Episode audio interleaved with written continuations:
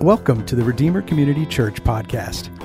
The following audio is from Redeemer Community Church located in Johnson City, Tennessee. We hope it will be encouraging to you as you listen. All right, if you guys would, let's bring it back to the center of the room. If you have your Bibles, we're going to be in Galatians chapter 1 today. Galatians chapter 1. Hey, let me say a prayer for us, and then we're gonna we're gonna jump in. God, thank you so much for this morning, for gathering us and just reminding us of, of beautiful truths that we we need perfection. We need clean hands before you, and that's something we can't do, uh, but Christ has done on our behalf. And God, because of that, um, because of your amazing grace, we have been extended peace, that, that we have assurance that our relationship with you has been repaired and that you have transferred us from darkness to eternal life and that we are forever in your love. And God, as we remember these truths, help us to apply them to our hearts in a way that brings life, that brings joy, and that helps us to see how your gospel is at work to change us and to make us more and more like you. God, as we begin to work through more of the gospel this morning, let it be absolutely clear to our hearts. God, we know that we are dependent on your spirit to open up our eyes to understand spiritual truths, and, and we ask that you would do that this morning. Open our hearts to understand what only you can help us understand. God, in your holy name we pray. Amen. Well, in the movie Elf, you, have got Will Ferrell who plays Buddy. And backtracking in the movie, Santa is going through an orphanage. He's got his sack, and, and a baby kind of climbs into the gift bag. And then they don't find out until they get back to the North Pole. And so, knowing that this, this baby has no family to go back to, Santa decides to allow the child to grow up in the workshop with the elves. But as the movie continues and as Buddy gets older, it becomes, becomes painfully obvious that he's different. I mean, it's played by Will Ferrell. He's huge. It's like, you're not an elf. And so when he finds that out, he embarks on this journey to New York City where he's going to go and try to find his real dad. And so he shows up to the city and he's just in awe of the buildings and the busyness and, and all of the, the, the lights and everything that New York City is. And at one point, he's walking past this diner. And, and on the diner, it says, world's best cup of coffee. And so he busts in and he goes, Congratulations, you did it. Wow, glad to be here. And then it shows the patrons in the diner, and they're just kind of awkwardly staring at him as there's this tension. They obviously don't believe that the world's best of cup of coffee is here. It's just simply something they threw onto the window to get people in the door. And so he just slips out and goes on his way. And, and I love how that scene paints a picture of how marketing tends to work in our culture, where we have these buzzwords that are used for a time that are meant to kind of get people in, but then it doesn't take long for them to just become white noise where when we hear it, does, it doesn't really move anything about us. And you, you, think about food packaging. You know, a couple of years ago, everything was supposed to be um, organic or fair trade. Before that, it was, is it diet or low fat? And now you're looking for things that say non GMOs. And, and, and if you found a bag of chips that had all of those things listed on it, that, that message has been pounded in our head so much that those terms are just white noise now. You don't even realize that it says non GMO. You don't even realize that it says organic or fair trade. It's just kind of blindly or it's kind of just fading into the background of the packaging. Well, sadly, um, that has become true of much of the way that we have kind of marketed church.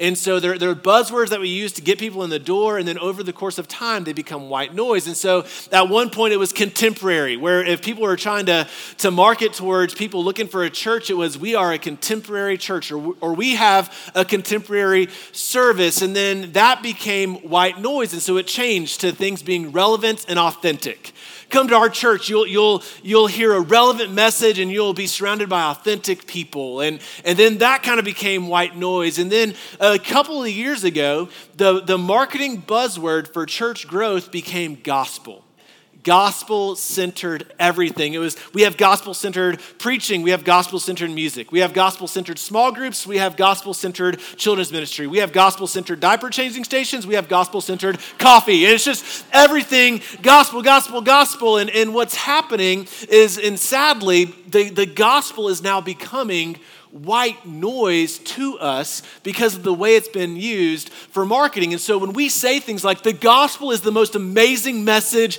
ever, the gospel has the power to transform your life, it has the power to break your addictions.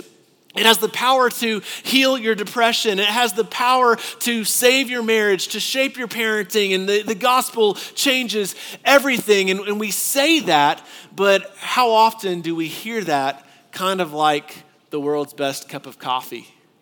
Yeah, we, we say that, but do we really believe it, or is that message just becoming white noise? Well, last week we kicked off a brand new series called Drift. And what we're doing throughout the summer is we're exploring and looking at one of the biggest questions I get as a pastor, which is simply, why do I feel distant from God? And we talked about, about the pyramids in Egypt and the city of Cairo, and, and how you can look towards the pyramids and see the desert and feel all alone, like there's nothing around, and that you're completely isolated. But if you could just turn around, you would see that Cairo, 8 million people, is right there, where you can feel so distant, the truth is is that you're surrounded by people. In the same way, we can feel distant from God. We can we can experience like we've drifted away from him, but the truth is is that if we could just turn around, we'd see that God has always been by our side. And so how do we turn around? Well, it starts with believing rightly about who we are and admitting that we need a Savior, we need help. And then it continues by looking to Christ and putting your faith in who He is and what He has done. Uh, in short, the answer is the gospel. It's the anchor that pulls us back to shore when we feel like we're drifting off to sea. And so today I want to talk about that. If we're going to experience the transforming power of the gospel in the same way we talk about it, specifically in relation to the times that we feel distant from God, we're going to have to know what the gospel is, and we're going to have to realize and understand ways that we can mess it up and rob it of its effectiveness for our lives. All right, so if you've got your Bibles, let's start in Galatians chapter 1. Galatians is a letter written to a region, to multiple churches, for the purpose of protecting gospel truths, for the purpose of protecting the message of what God has done in Christ for sinners. It starts off in verse 1. Paul, an apostle, not from men, nor through man, but through Jesus Christ and God the Father, who raised him from the dead, and all the brothers who are with me, to the churches of Galatia. Verse 3 Grace to you and peace from God our Father and the Lord Jesus Christ, who gave himself for our sins to deliver us from the present evil age, according to the will of our God and Father, to whom be the glory forever and ever. Amen. In these few verses, we get a quick and comprehensive outline of the gospel message. The first thing that we see is, is who we are. All right, the first thing we see is, is who we are. That word in, in verse 4 for deliver, that means to rescue. All right, and so the truth is, is that you don't send out to rescue someone unless they're lost and they're helpless. And so the first time I ever went whitewater rafting, you know, you load up in a in a old school bus and they put rafts on top and you journey to the put in, and that's normally a long drive. And on the drive, one of the lead guides will begin to give you safety lessons. All right, and in those safety lessons, they'll, they'll hold up a life vest and they'll say, This is not a life preserver. This cannot save you. This will simply keep you afloat. This is a personal flotation device. And then they'll talk about dangers like foot entrapment. If you fall out, do not stand up. If your foot gets caught between two rocks and water is forcefully moving downstream, the water wins. You get pushed over and you die. Don't do that. And they'll talk about the T grip. They're like the T grip, the top of the paddle. They say that has a magnetic attraction to someone's teeth. And, and, and so they're like, hold the top of that thing at all times. Don't let go of the T grip. But then they'll also talk about the hydraulic. All right? The hydraulic is, is basically like a washing machine. If you get thrown into a rapid and you get caught in a hydraulic, you're just like a rag doll spinning around. So let's say that you're a whitewater rafting guide and you get the, the short straw, so you have a group of middle school girls. It's like you just got all middle school girls, and you know that none of them are going to paddle with you. You're just going to have a horrible trip down the river. And so you're going down, you hit your first class three rapids, and girls just get ejected everywhere, right? And so one gets caught in a hydraulic, and you're looking at her, and she's just flipping around, and you're going, she's going to die. Like she's gonna die. Now, in that moment, as a rafting guide, you're not sitting there going, here's a manual on how to swim right? You're not throwing them a pamphlet with pictures of how to tuck up into a ball and get spit out. What you're doing is you're taking your rope, you're hoping that you hit them between the eyes as they surface so they can grab the rope and be saved because they're, they're in need of help they need to be rescued. And so, in the same way, when we look at how Jesus delivered us or rescued us, we are realizing that who we are is that we are sinners, unable to save ourselves. We are hopeless and helpless, and we need a Savior. So, the first thing we see is that we need to be saved, we need to be rescued. Next, we see who Christ is. It says that he gave himself for our sins. Right? Now, that word for in verse 4 means on behalf of or in place of. And so, what it's saying is that Jesus came as our substitute, that Jesus stepped into history to live the life that we couldn't live, to die the death that we deserved, and to offer us eternal life, not through what we can do, but through what he has done. In other words, our salvation is by grace through faith alone. There is nothing we can do to save ourselves. We are completely dependent on the work that He did on our behalf. So Jesus comes as a perfect substitute. So who is He? He is fully God and fully man. He lives the perfect life that was required of us. He dies the death that we should have died. He raises victoriously from the grave, and that same power is the power that He has to extend to us eternal life right? So that's who Jesus is. And then we see what that means. You'll notice in verse 3 it says, Grace to you and peace. Now, so often when we read Paul's letters, we look at those words and think they're just, just normal greetings that you throw out, like, hello, how are you? But these are significant, powerful words. When he says grace, he's talking about God's unmerited favor or undeserved, lavish blessings. When we see that, that, that that we're not saved by our works and what we can do, we're saved by His amazing grace. And so we're reminding ourselves that salvation is a gift.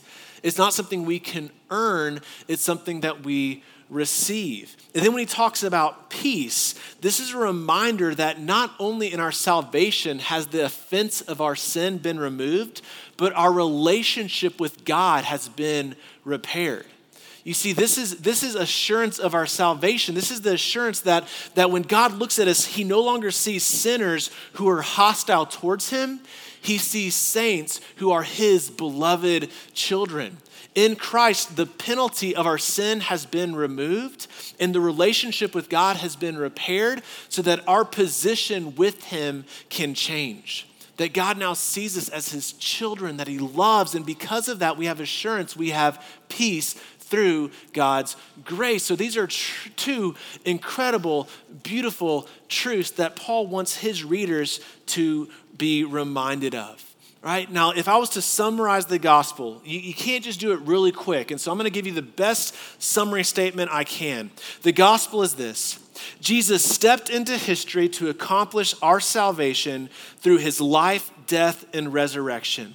We have been rescued from the wrath our sin deserves, and now through Jesus, God accepts us and adopts us as heirs in his kingdom.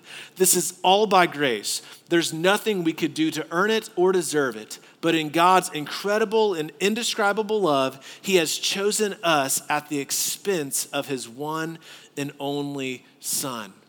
You see, the message of Galatians is this Jesus plus nothing equals everything. Okay? Jesus plus nothing equals everything. Now, that's the gospel in a way, that message is what has the power to change and to transform our lives. The problem is that we begin to distort that gospel.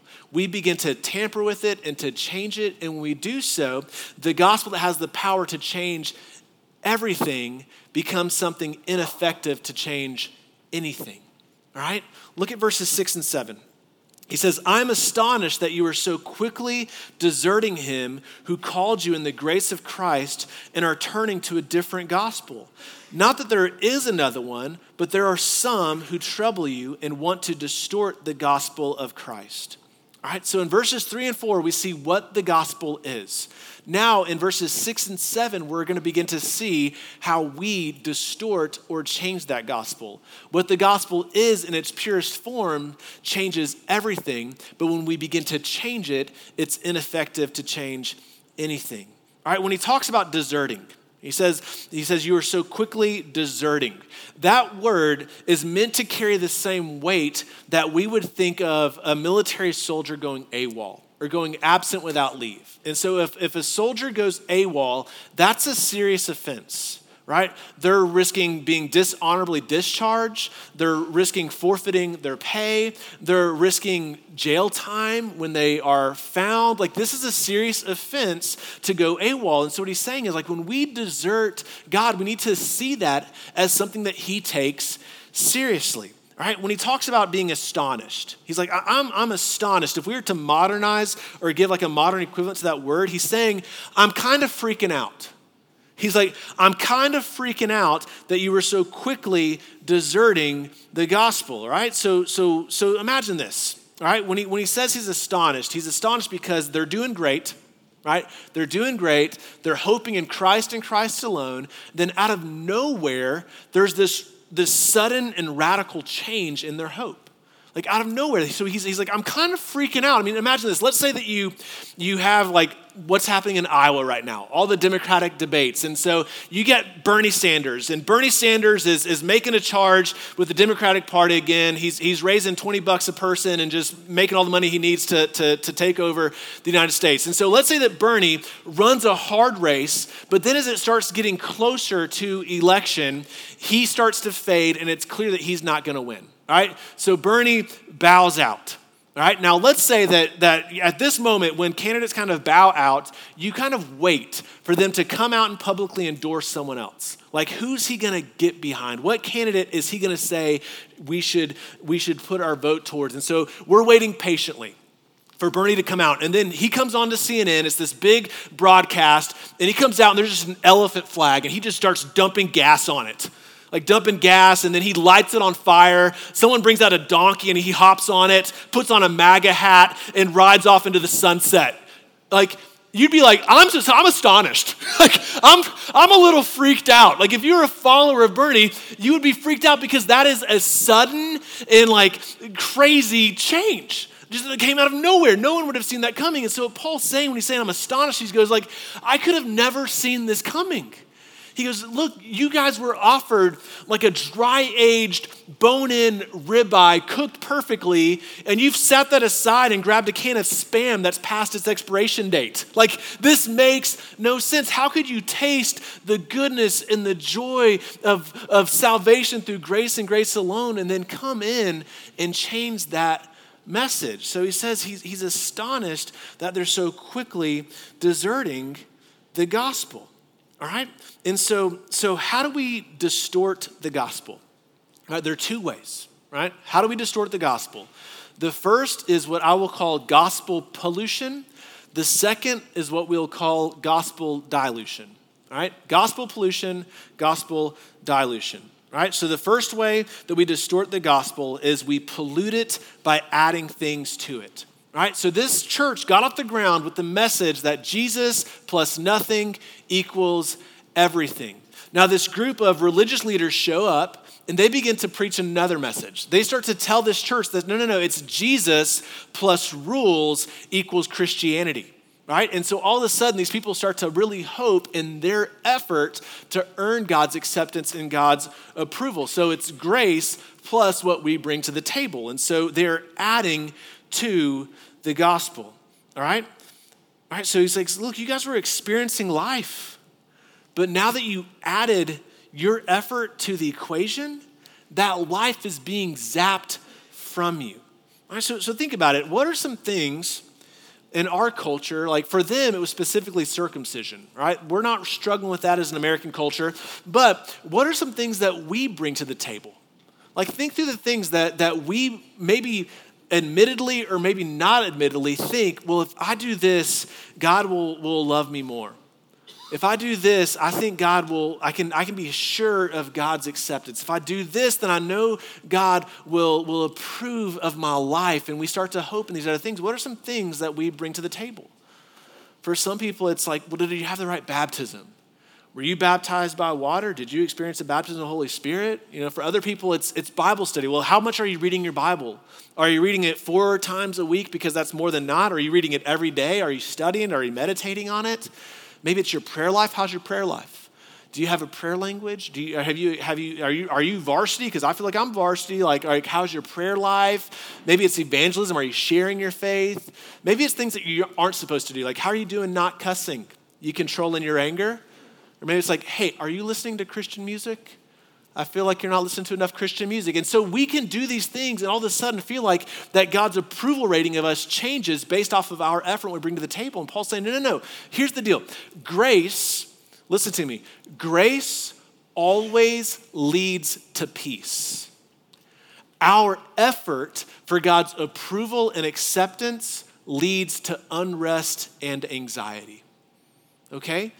And so when they bring their effort to the table, they're no longer experiencing the peace that God gives. They're finding unrest and anxiety, never knowing if they've done enough for God to be approving of them. Right, so the first thing that we do that distorts the gospel is we add to it. All right, we add to it and we pollute it. All right? Now, the next thing that we do is we dilute the gospel. All right, this, this is where we water the gospel down.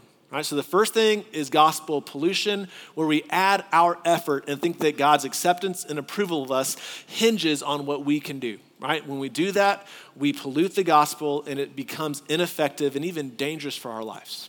Okay? The next thing is gospel dilution.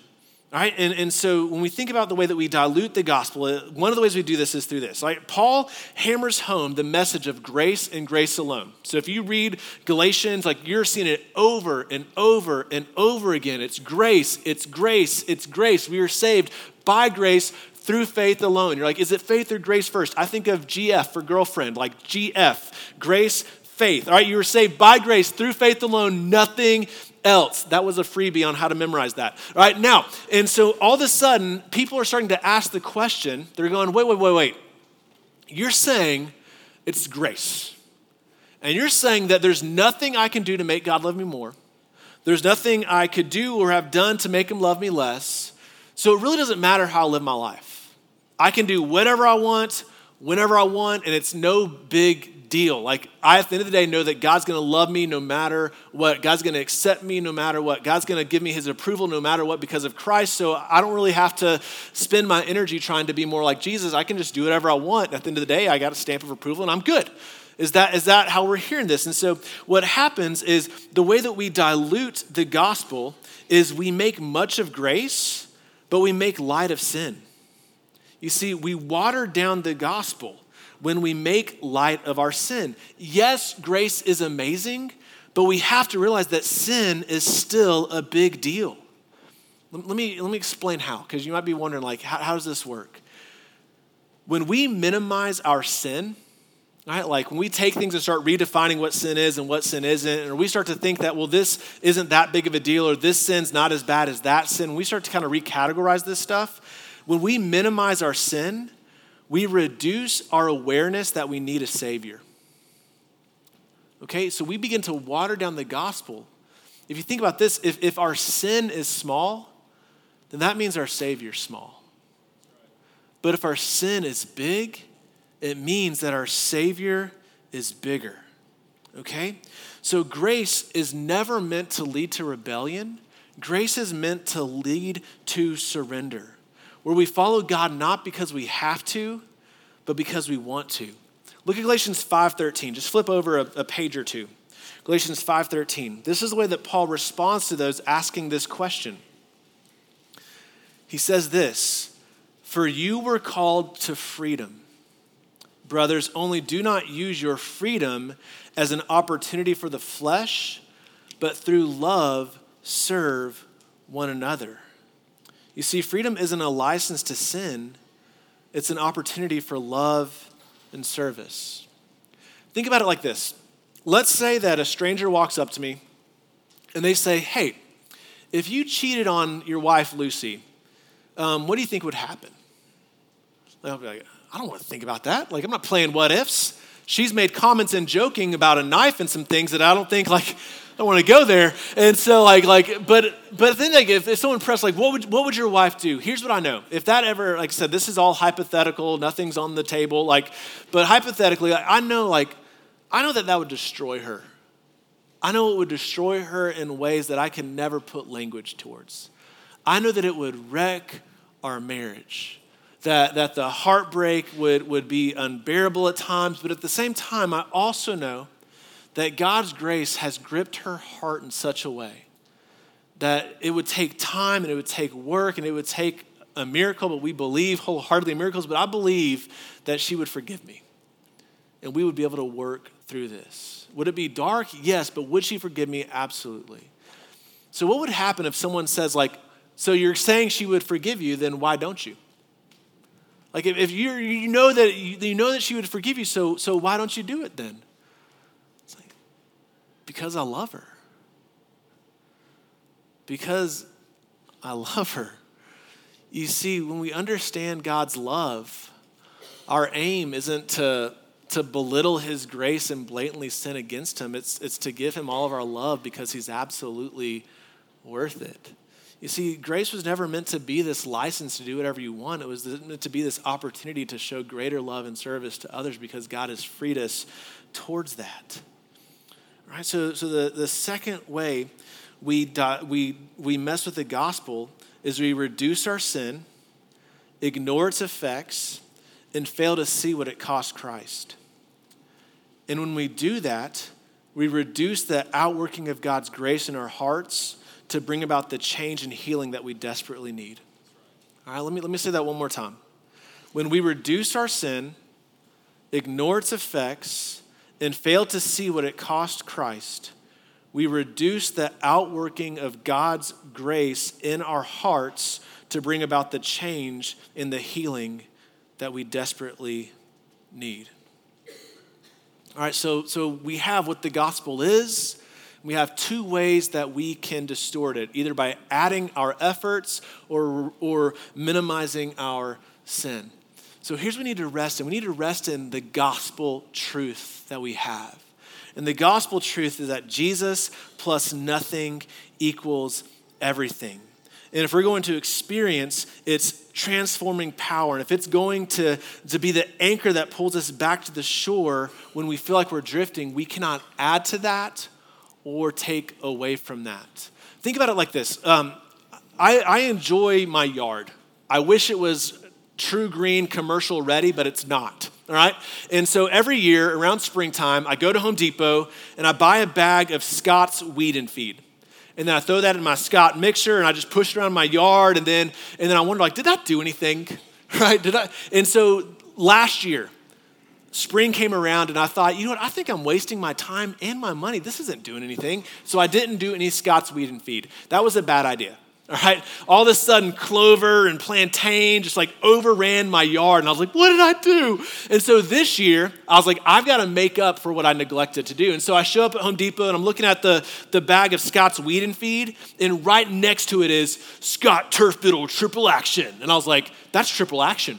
Like that's doing more and it costs more, therefore it must be better. So I, I get the bag of, of, of, triple action and I go through my yard before any of the weeds pop up and show themselves. I'm thinking, I'm gonna get ahead of the game. This is the year I'm gonna have a yard that kids run around barefoot and people are like, How'd you get your yard so green? And it's gonna be awesome. And, and so I put that out there and then apparently I did too much damage because the clover just came up in force. The plantain just started like coming out like crazy. And I was like, my yard is being overran. I've got to do something.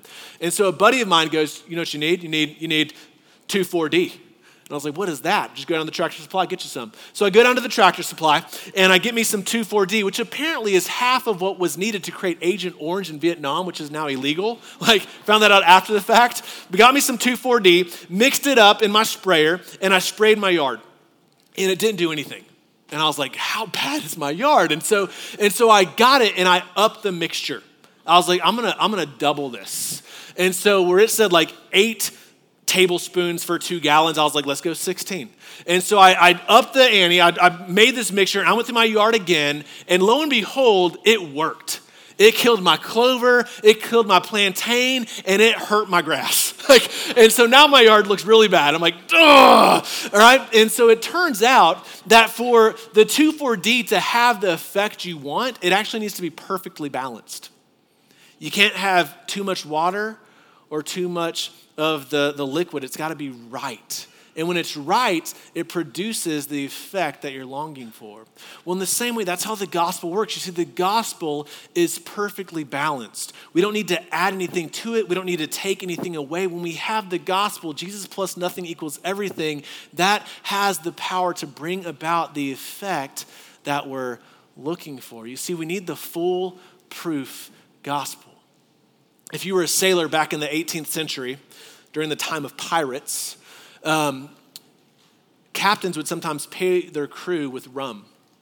Right? And so when you think about drinking water wasn't readily available, they have diseases like scurvy. And so this was actually a valuable commodity to have. And, but what happened is, is captains began to water the rum down to spread out their ability to pay their sailors. And sailors caught on to this. And so if you've ever wondered, like proof, where does that term come from? What the sailors would do is they would mix the rum they were paid with gunpowder and they would light it. And if it flashed, they knew that it was proved to be full. It was foolproof. And if it didn't flash, they knew that it had been watered down. All right? And so, in the same way, like we need the full proof gospel.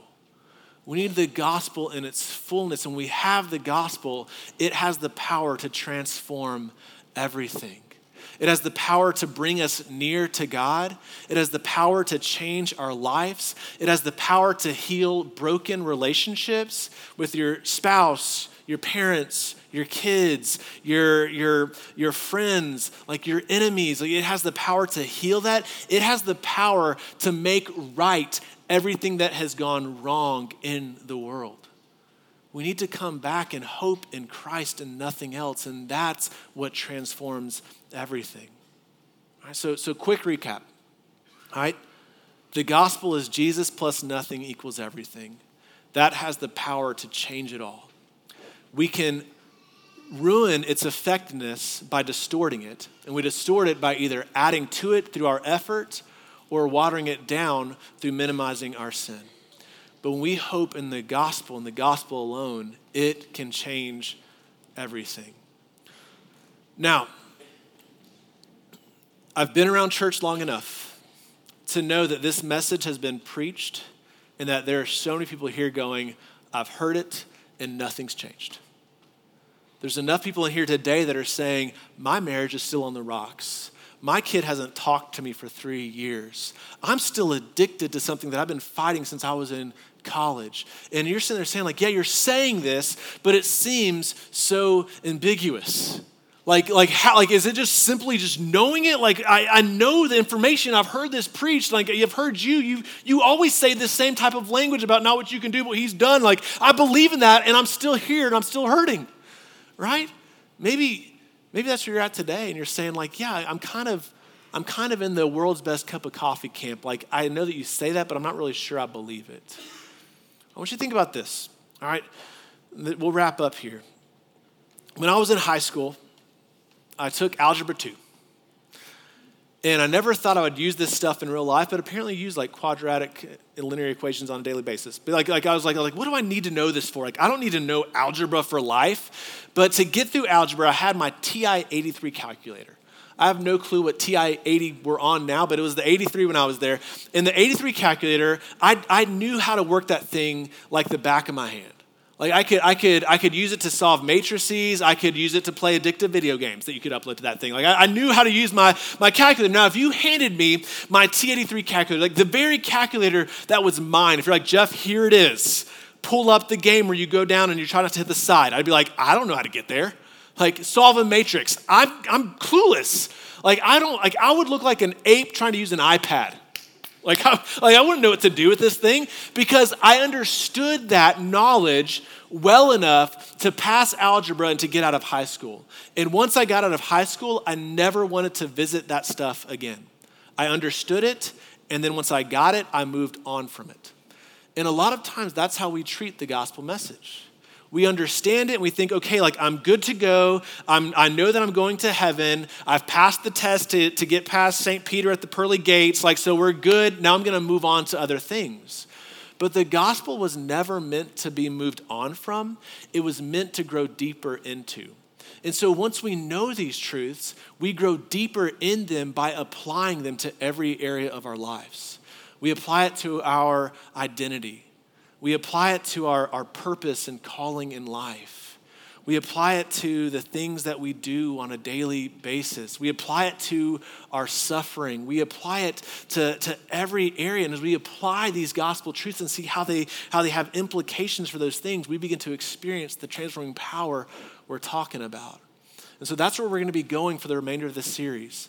Now that we know what the gospel is, and know how we can distort it and rob it of its effectiveness, we want to start taking the pure, foolproof gospel and applying it to our lives. Because that's what we need if we're going to come back to shore when we feel like we're drifting. God, I thank you for your word. I thank you for the foolproof gospel. God, there, there's so much truth and, and beauty to it that, that we can never scrape the surface of its depths for our time on earth, much less eternity. God, your love is incredible. Your love is indescribable. And God, we want to know it more. God, we want to know what it means to take these truths and to apply them. God, there are people here today that are hurting. They're hurting as just an individual, feeling like they don't know who they are, wondering if you love them. And there are people here who are hurting relationally just they, they feel so much tension in their marriage or with their kids or with their parents or with a, a friendship that's gone wrong or God, they, were some aggressiveness that's come their way at work. And, and God, there are people who just look at the world and know that it's broken. And we keep hoping in technology and it doesn't make anything better. And we hope in systems and people and they don't fix it. And we're, we're, we're feeling hopeless. And God, there are people who feel so far from you. God, we need to know your love in such a way that it, it brings restoration to all of the hurt, that it makes us experience heaven today. So, God, we ask that you would bring that down. God, bring heaven on earth. We love you. We ask that you would grab us and draw us near to yourself this morning. It's in your holy name that we pray. Amen. We want to remember the gospel every week at Redeemer. We want to come back to it and, and think through why this is so incredible and how it applies to us today. And to do that, we take the Lord's Supper. Um, if you are a follower of Christ, this is a symbolic meal that I want to invite you to. We have tables in the back. Uh, Gluten free is, is back by the sound booth. But as you approach that table, remember that Christ gave his body for you and spilt his blood that he lived the life you couldn't live and died the death that you deserved so that he could extend to you the life you could never earn. Let that be good news for you this morning. If you're not a follower of Christ and you're feeling the brokenness and the hurt that we've been talking about, and you're saying, I, I need something, I'm desperate, the only hope we have is Christ crucified. And I want to call you to put your faith in him this morning. But wherever we are, the gospel demands and calls us to respond. So I encourage you to follow as Christ leads.